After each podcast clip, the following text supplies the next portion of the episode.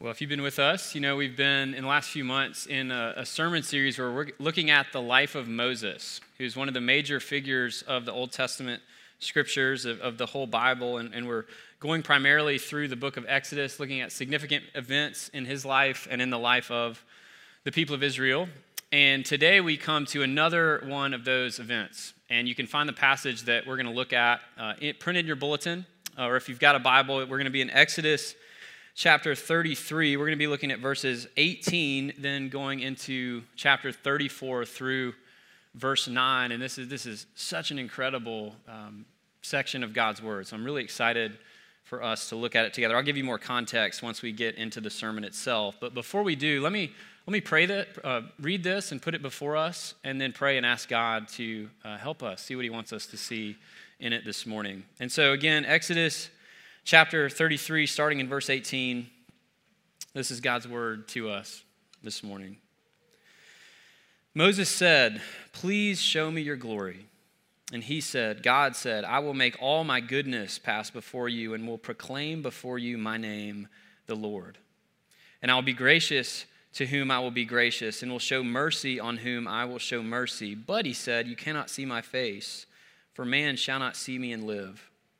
And the Lord said, Behold, there is a place by me where you shall stand on the rock. And while my glory passes by, I will put you in a cleft of the rock, and I will cover you with my hand until I have passed by. Then I will take away my hand, and you shall see my back, but my face shall not be seen. The Lord said to Moses, Cut for yourself two tablets of stone like the first, and I will write on the tablets the words that were on the first tablets, which you broke. Be ready by the morning, and come up in the morning to Mount Sinai, and present yourself there to me on top of the mountain. No one shall come up with you, and let no one be seen throughout all the mountain. Let no flocks or herds graze opposite that mountain. So Moses cut two tablets of stone like the first, and he rose early in the morning and went up on Mount Sinai as the Lord had commanded him, and took in his hand two tablets of stone. And the Lord descended in the cloud and stood with him there and proclaimed the name of the Lord. The Lord passed before him and proclaimed, The Lord, the Lord, a God merciful and gracious slow to anger and abounding in steadfast love and faithfulness, keeping steadfast love for thousands, forgiving iniquity and transgression and sin, but who by no means will clear the guilty, visiting the iniquity of the fathers on the children and the children's children to the third and the fourth generation. And Moses quickly bowed his head toward the earth and worshiped. And he said, If now I have found favor in your sight, O Lord, please let the Lord go in the midst of us, for it is a stiff necked people and pardon our iniquity and our sin and take us for your inheritance. This is God's word. Let's pray. Father, we thank you for this time this morning. Thank you that we can come and um, gather as your people. What a privilege and gift this is to get to be here um, and now to get to open your word. Um, Lord, we thank you for this day you've given us in our culture where we get to celebrate our moms. And so I want to lift up our moms to you today. Um, for those of us who are moms, I pray that, that they would be um, encouraged, be strengthened. Um, Lord, for all of us, as we think about our own moms, um, I pray that we would uh, be grateful to you for the moms that you've given us. Um, Lord, that you give us the ability to um, properly uh, tell them and give them our gratitude. Lord, for maybe for some of us, our relationship with our mom is difficult, or maybe uh, we've lost our mom. And so, if we're there this morning, would you meet us in that as well? Give us the peace and um, comfort of your presence that we need. And we also lift up uh, those of us who would long to be a mom, um, but you haven't brought us there yet. And so, pray that you'd also um, bring comfort where comfort is needed. And we thank you that even the, the greatest um, mother or father um, really is only a, a small shadow of the, the parent that you are. And so I pray that um, even as we think about our mothers today, uh, we would ultimately be drawn to you. And um, now, as we look at this passage, would you uh, open our eyes and our hearts, give us your spirit, help us to see um, some of just what's here. There's so much. So, would you help us? Would you help me to communicate these truths that are way greater than I have the ability to do on my own? And so, uh, come now, Holy Spirit, we ask uh, for your glory, God, and for our good. In Jesus' name, amen. Well, it's really good to be back with you today. Uh, maybe some of you don't know this. If um, you're either just visiting today or have started coming uh, in the last few weeks. But a lot has happened since I was last up here with you guys. So we announced on Sunday, April 2nd, that I was officially moving into uh, this new role um, for me as the lead site pastor here at South End, which I'm super excited about.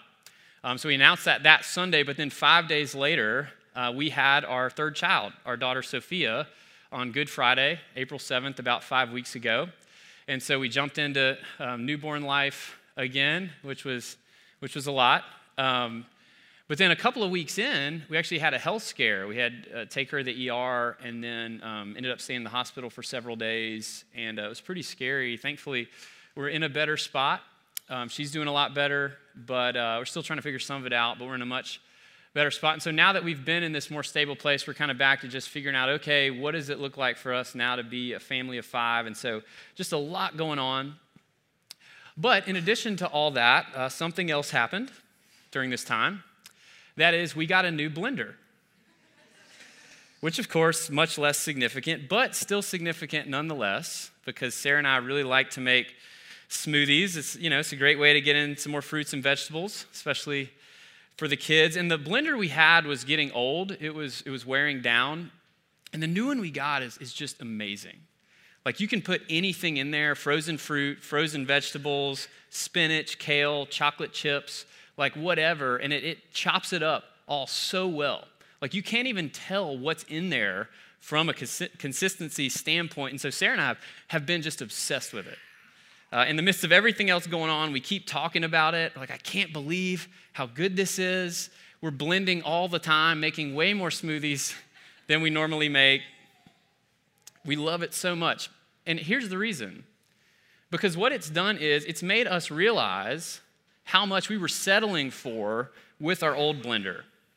And what we'd been settling for were, were, chunks of frozen fruit that if you're trying to use a straw, you know, like gets stuck, and then you just gotta figure out how to get the rest of it there. We'd been settling for pieces of spinach that would just kind of be floating and would eventually come and get stuck in your teeth and ruin the whole uh, experience.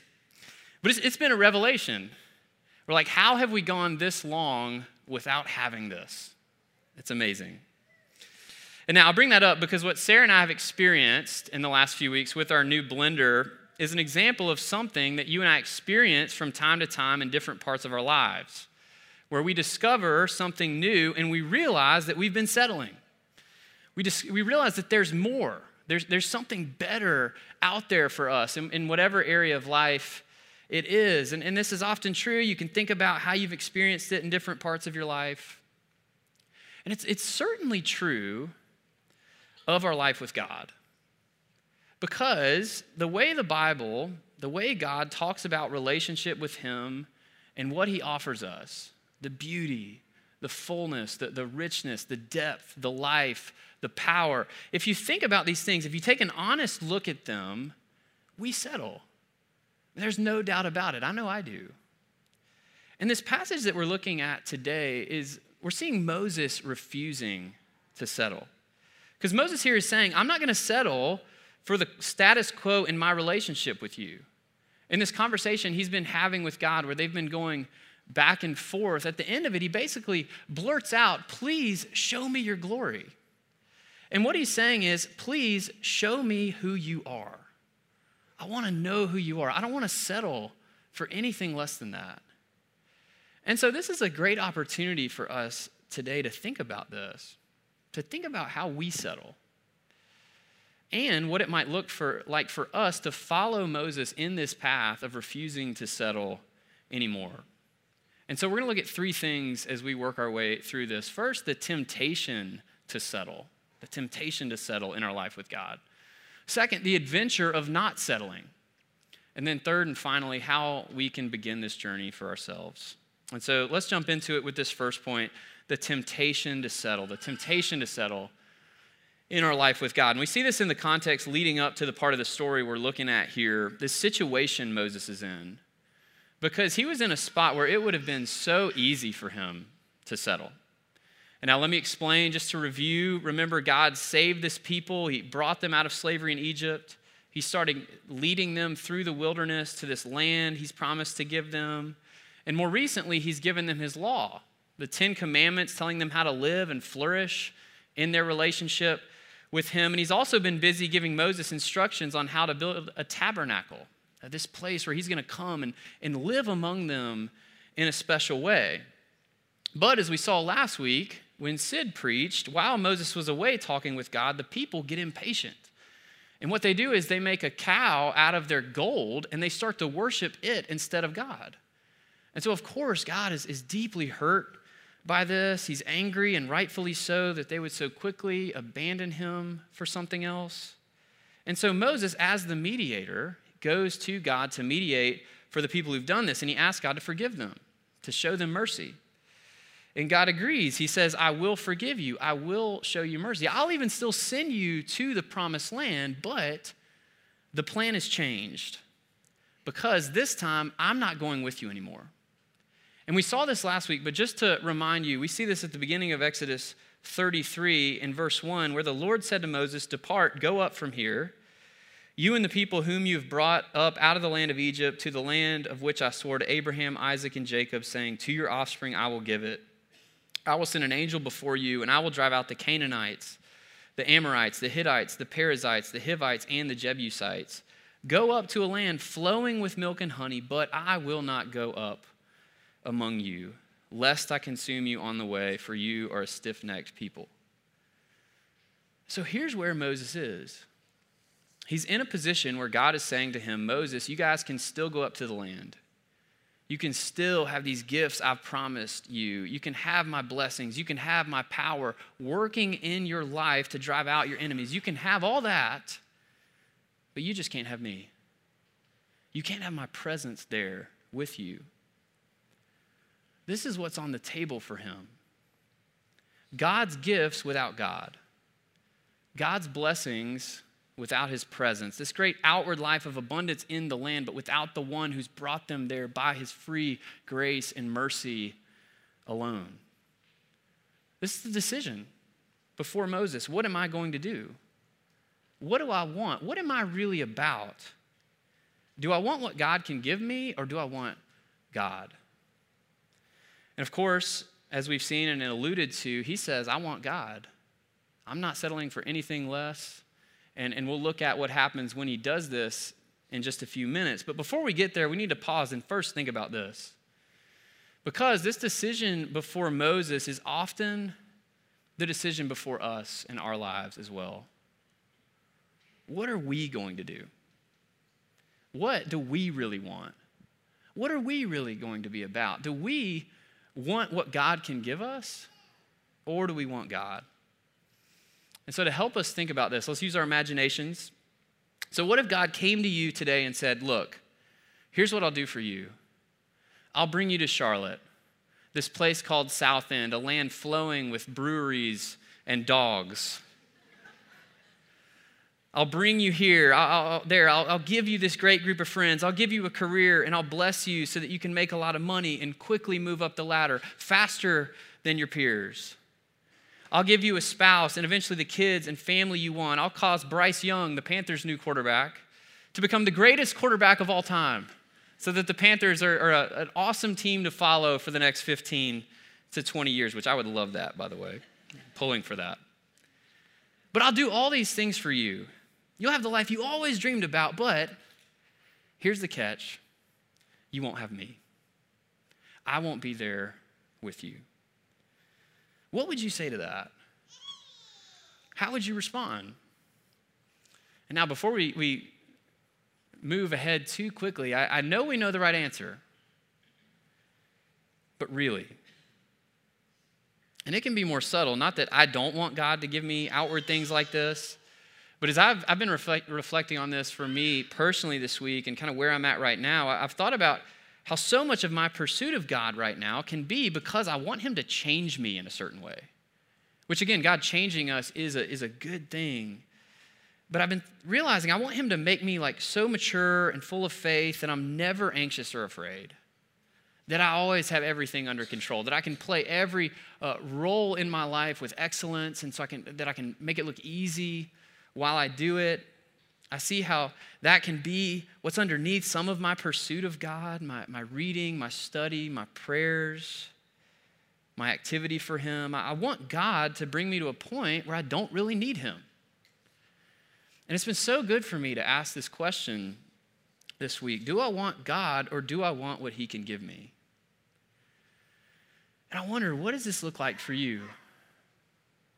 As you're sitting here today, are you settling for God's gifts without God Himself? That's the temptation before us. And it's one that Moses emphatically rejects. And what happens when he does? Well, let's look at our second point the adventure of not settling. Moses says, No way to this. In verse 15 of chapter 33, a couple of verses before our passage begins, he says to God, If your presence will not go with me, do not bring us up from here.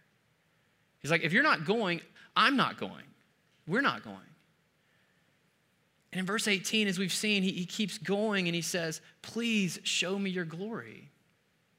And this takes him on an amazing experience of discovering God in a whole new way, discovering that there's so much more of God than he could have ever imagined.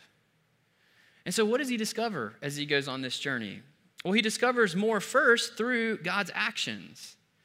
Through God's actions. And you see this in verses 19 through 23. So, again, verse 18, he says, Please show me your glory. Then God says, I will make all my goodness pass before you and will proclaim before you my name, the Lord. And I'll be gracious to whom I'll be gracious, and will show mercy on whom I will show mercy. But he said, You cannot see my face, for man shall not see me and live. And the Lord said, Behold, there is a place by me where you shall stand on the rock. And while my glory passes by, I will put you in a cleft of the rock, and I will cover you with my hand until I have passed by. Then I will take away my hand, and you shall see my back, but my face shall not be seen. So, how does God respond to this audacious request from Moses? He agrees to it. He says, Yes, I will show you more. I will make all my goodness pass before you. And I love that Moses asked God to show him his glory, and God says, Okay, all my goodness will pass before you. He's like, My glory is my goodness. He tells him he will do it. But because God's so holy, and as he says, no one can see my face and live, he tells Moses he's going to do something surprising. He's going to put him in the cleft of the rock, he's going to cover him with his hand and then pass by so that he can get a glimpse of this. But then once he's passed, he's going to remove his hand so he can stay protected while he does. It's, it's such a tender move from this God who's, who's so great. And so Moses first discovers here that God is willing to answer his request for more. God honors his dogged unwillingness to settle for less.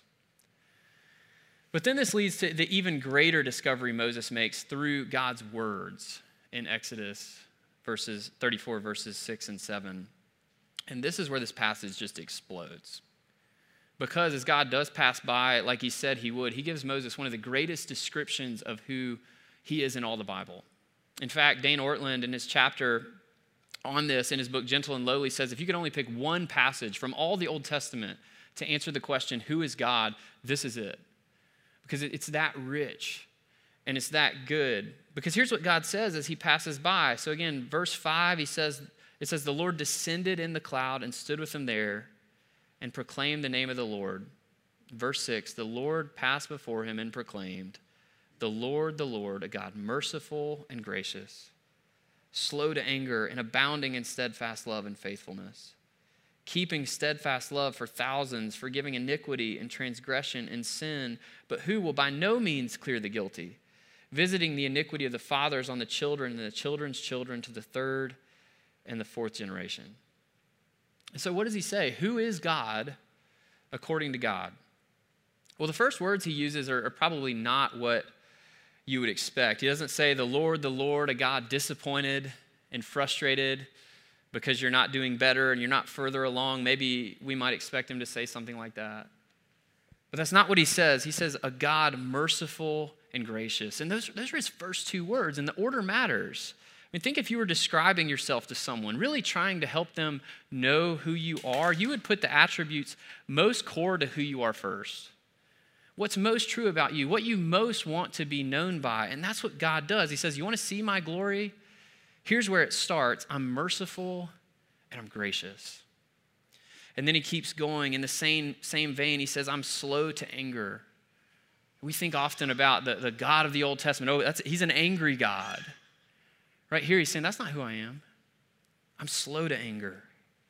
Then he says, I'm abounding in steadfast love and faithfulness, keeping steadfast love for thousands, which could be translated a thousand generations, forgiving iniquity and transgression and sin. And the word for forgiving here has this idea of, of lifting or carrying something off, a burden, and placing it on, placing it somewhere else. God says, In my steadfast love, I lift up your sins and I take the burden of them upon myself.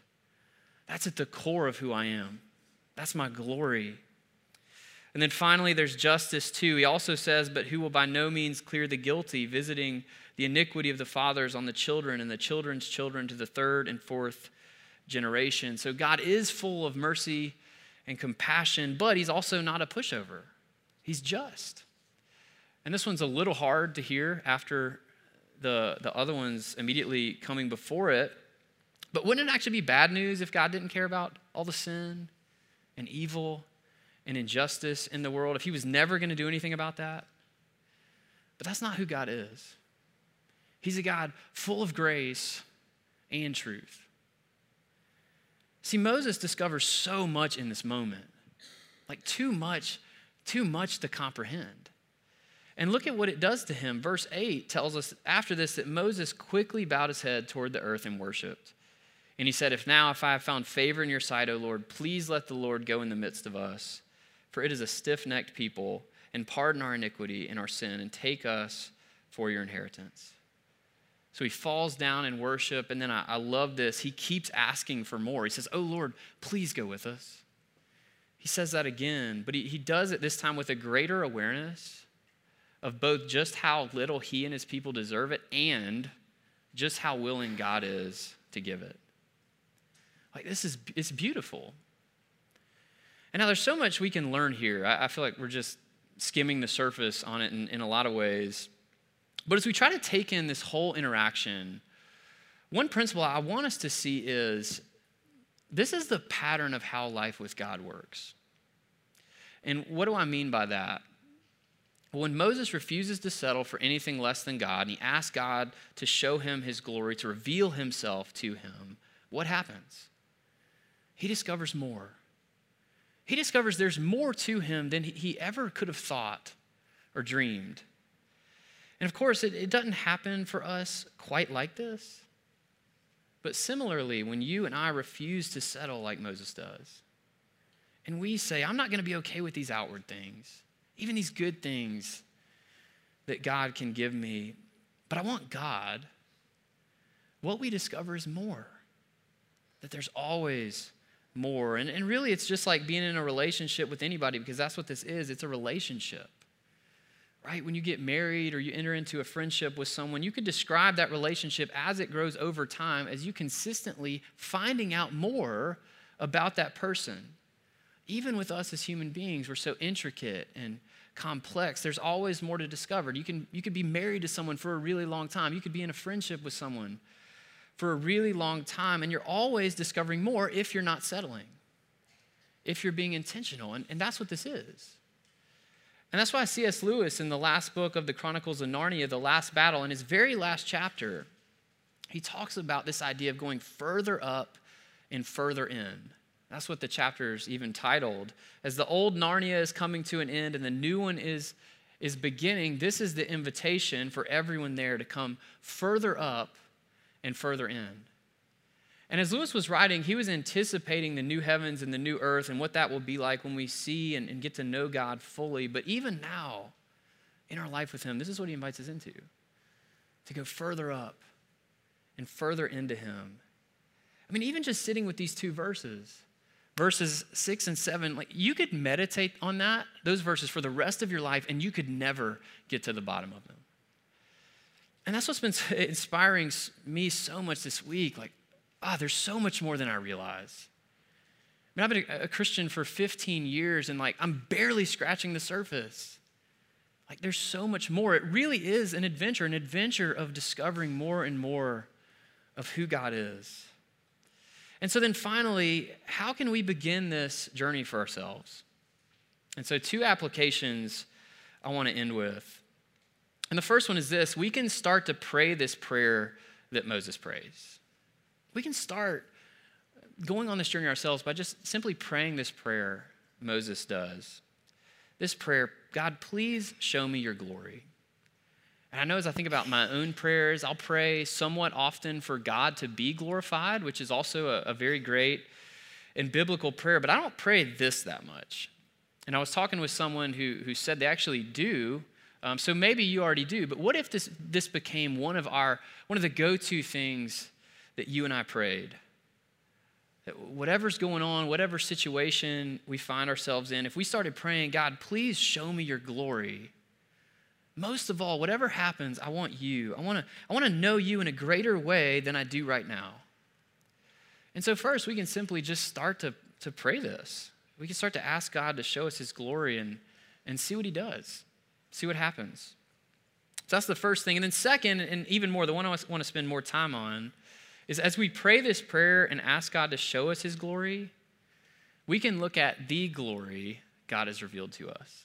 We can look at the glory God has revealed to us. And what do I mean by that? Well, commentators on this passage point out that you can go to John chapter 1 and you can find a direct connection to this passage.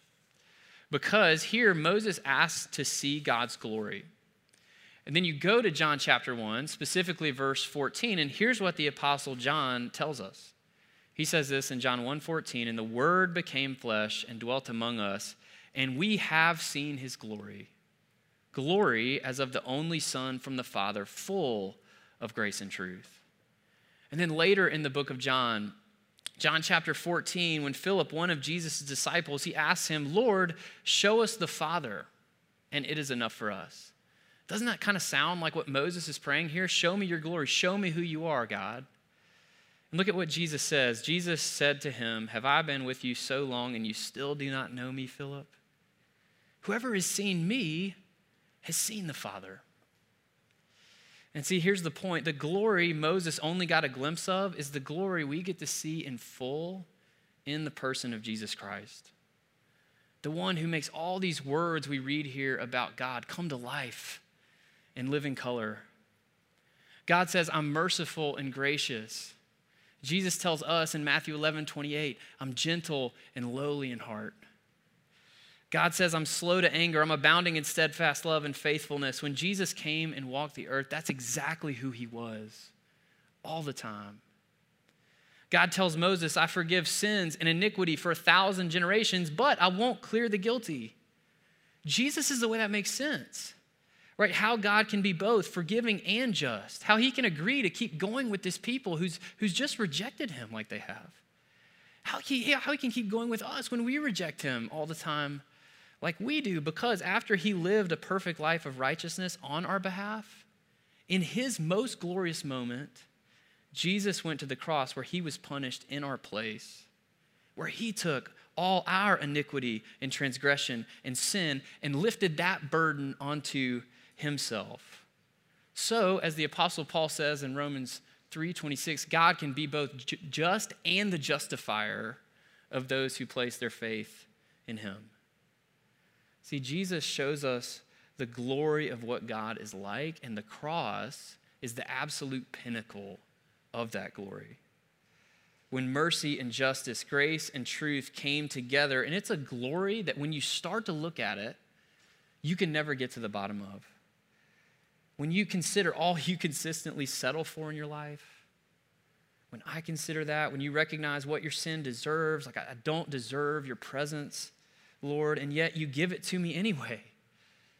And when you discover that anew, like it blows you away over and over again. And what happens is some of the things that you are prone to settle for, they start to look a little worse. And Jesus, on the other hand, starts to look better and better.